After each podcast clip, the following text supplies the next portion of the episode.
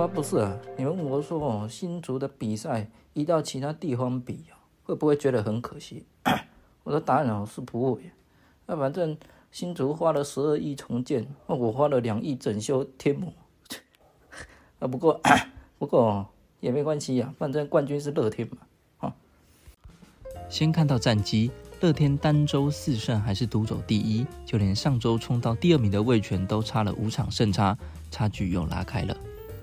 那首先就来看到乐天，乐天上个礼拜还是相当稳定，单周四胜一败，团队打击率两成一八，还是五队中第二低的。相对上半季凶猛的暴力员打线还是有些差别。不过长城的全垒打火力在这两周倒是发挥的不错，上个礼拜有四发全垒打，尤其是昨天严红军一发关键的三分炮，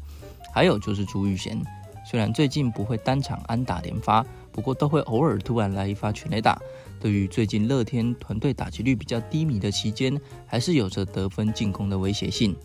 另外就是团队的失误，上礼拜出现的比较多，对于防守也是相对严谨的乐天来说是要注意的事情。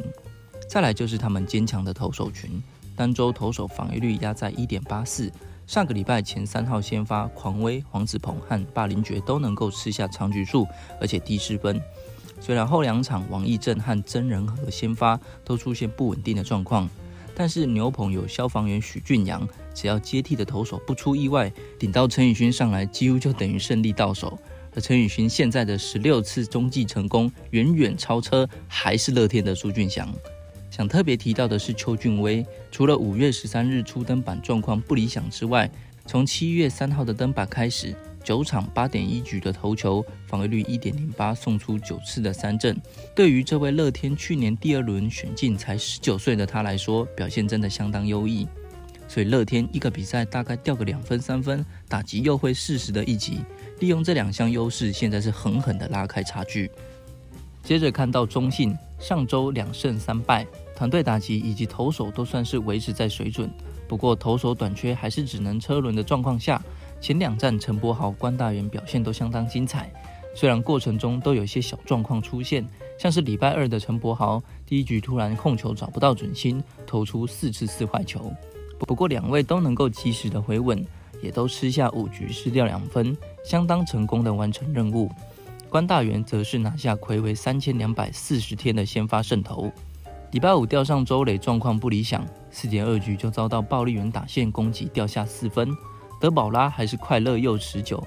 这样讲好像怪怪的。反正就是七局失掉两分，又获得队友分数的支援。不过就像上礼拜提到的，德保拉果然出现疲劳的状况。即使上个礼拜获得七天的休息，林威柱还是决定让他在七局就下场。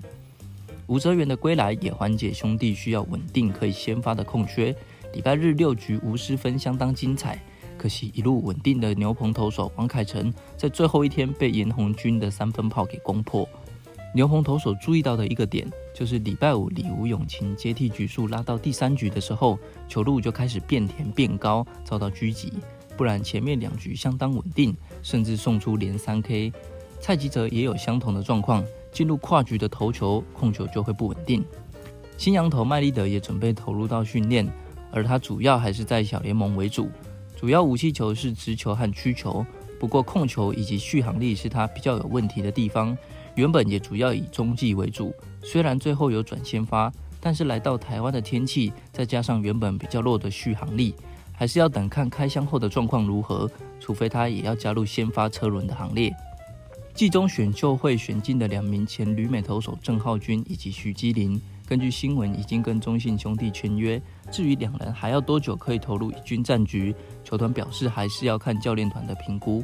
因此没有能够吃下长局数稳定的土头或羊头出现，中信会相当辛苦，尤其是牛棚投手。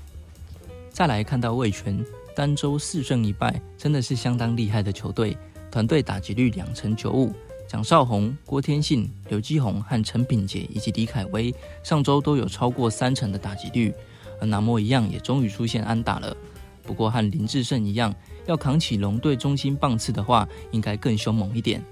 陈品杰回归，真的也让龙队比较薄弱的外野攻击火力获得了强化。团队的防御率也相当不错，二点四三。前三号先发跟乐天一样，能够吃下长局数，也维持低的失分。不过刚龙礼拜三虽然掉了三分，但仍然还是吃下了七局，坏球数也不会太多。要注意的是，局数到后面控球能力也会跟着下降。龙王王维忠礼拜五先发状况还是没办法到位，四点二局就丢了四分。另外礼拜日布里汉再登场，四局使用七十五球掉了三分一分的自责分，就马上被换下去启动牛棚车轮。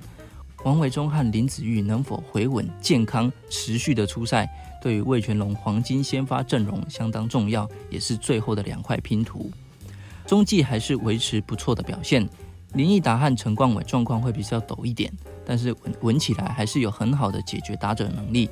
林凯威应该还在调整适应当中，控球状况坏球还是会比较多一点，使得他同时拥有堆垒包和冻结垒包的能力。幸好 K 攻比较强，只是农民应该还是会看得提心吊胆。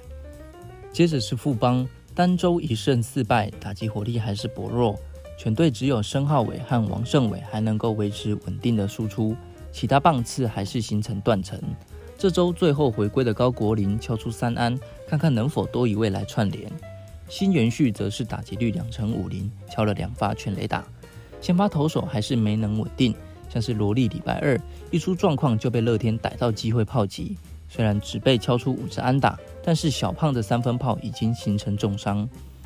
江少庆状况还是不能到位，四点五局就用了九十九颗球，掉了三分，四坏球还是一大罩门。不过郭俊麟明星赛后状况不错，上礼拜六也拿下第二胜。牛棚今年还是相当亮眼，富兰哥这几场的登板表现都很好，也能够吃下两局。还有就是赖志源接替吃局数都能够很好的消化。